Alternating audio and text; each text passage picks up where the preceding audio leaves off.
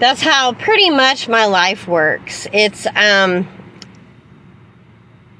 it's okay for you to hurt, abuse, mistreat, and annoy, harass, and irritate and intentionally create agitation and irritation and annoyances to get under my skin and bully me, molest me, rape me, beat me.